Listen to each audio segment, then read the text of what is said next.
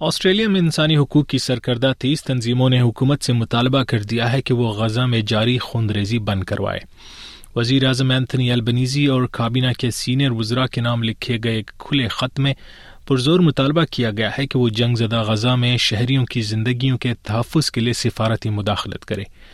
یہ خط آسٹریلیا میں فعال غیر سرکاری تنظیموں کے اتحاد Australian Council for International Development کی جانب سے شائع کیا گیا ہے۔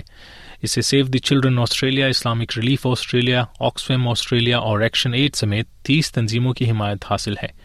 انسانی حقوق کی ان تنظیموں کے مطابق مسلح فلسطینی گروپس اور اسرائیل کے درمیان فوری جنگ بندی کے لیے آسٹریلیا کو اپنا اثر و رسوخ استعمال کرنا چاہیے۔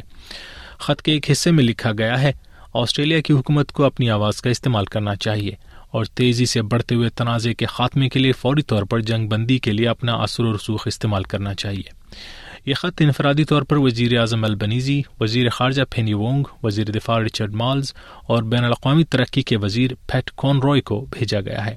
یہ تنظیمیں مطالبہ کر رہی ہیں کہ شہریوں کا تحفظ، یرغمالیوں کی بحفاظت رہائی اور انسانی ہمدردی کی بنیادوں پر رسائی، جنگ بندی اور طویل المدتی سفارتی حل کے لیے نئی کوششیں کی جانی چاہیے آکسفیم آسٹریلیا کی پروگرام ڈائریکٹر اینتھیا اسپائنکس نے ایس پی ایس کو بتایا کہ ہنگامی امداد اور دیگر ضروری اشیاء کی غزہ میں داخلے اور لوگوں تک رسائی کے لیے جنگ کا بند ہونا انتہائی ضروری ہے۔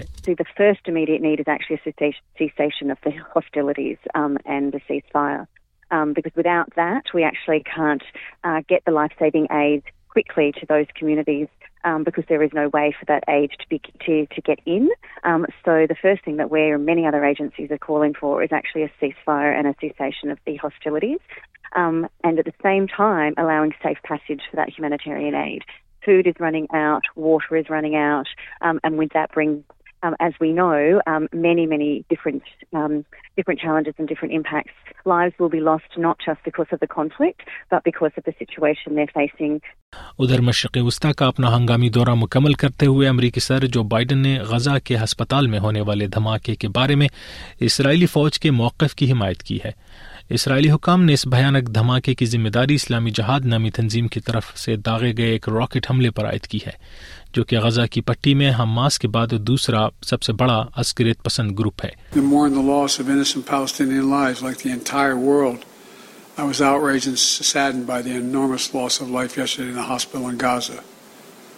Based on the information we've seen to date, it appears the result of an errant rocket fired by a terrorist group in Gaza. فلسطینی محکمہ صحت کا البتہ کہنا ہے کہ یہ ایک اسرائیلی فضائی حملہ تھا جس سے سینکڑوں جانوں کا نقصان ہوا ہے امریکی صدر جو بائیڈن نے اسرائیل کی حمایت کا وعدہ کیا اور حماس کی مذمت کرتے ہوئے کہا کہ عسکریت پسند گروپس کو مکمل طور پر تباہ کر دینا چاہیے انہوں نے غزہ اور مغربی کنارے دونوں کے لیے ایک سو پچاس ملین ڈالر کی امداد کا بھی اعلان کیا۔ غزہ میں جاری خنریزی نے پوری دنیا کو ہلا کر رکھ دیا ہے۔ فلسطین کے حامی مظاہرین دنیا کے مختلف شہروں کی طرح آسٹریلیا میں بھی سڑکوں پر نکل کر قیام امن کے لیے اپنی آواز اٹھا رہے ہیں۔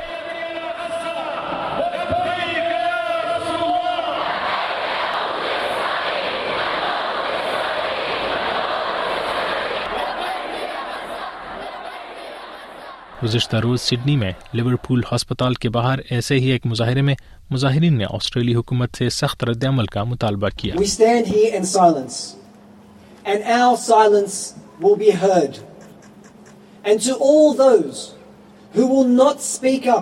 against this affront to basic humanity.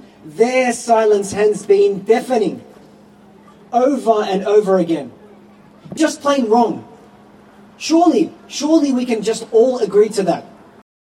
جمعے کے روز آسٹریلیا بھر کی مساجد میں غزہ کے جنگ زدہ افراد کے لیے چندہ جمع کرنے اور قیام امن کے لیے خصوصی دعا کا انتظام کیا گیا۔ اسلامک کاؤنسل آف وکٹوریا کے سربراہ عادل سلمان نے ایس بی ایس اردو کو بتایا کہ لوگ دل کھول کر فلسطین کے جنگ زدہ عوام کی مدد کر رہے ہیں۔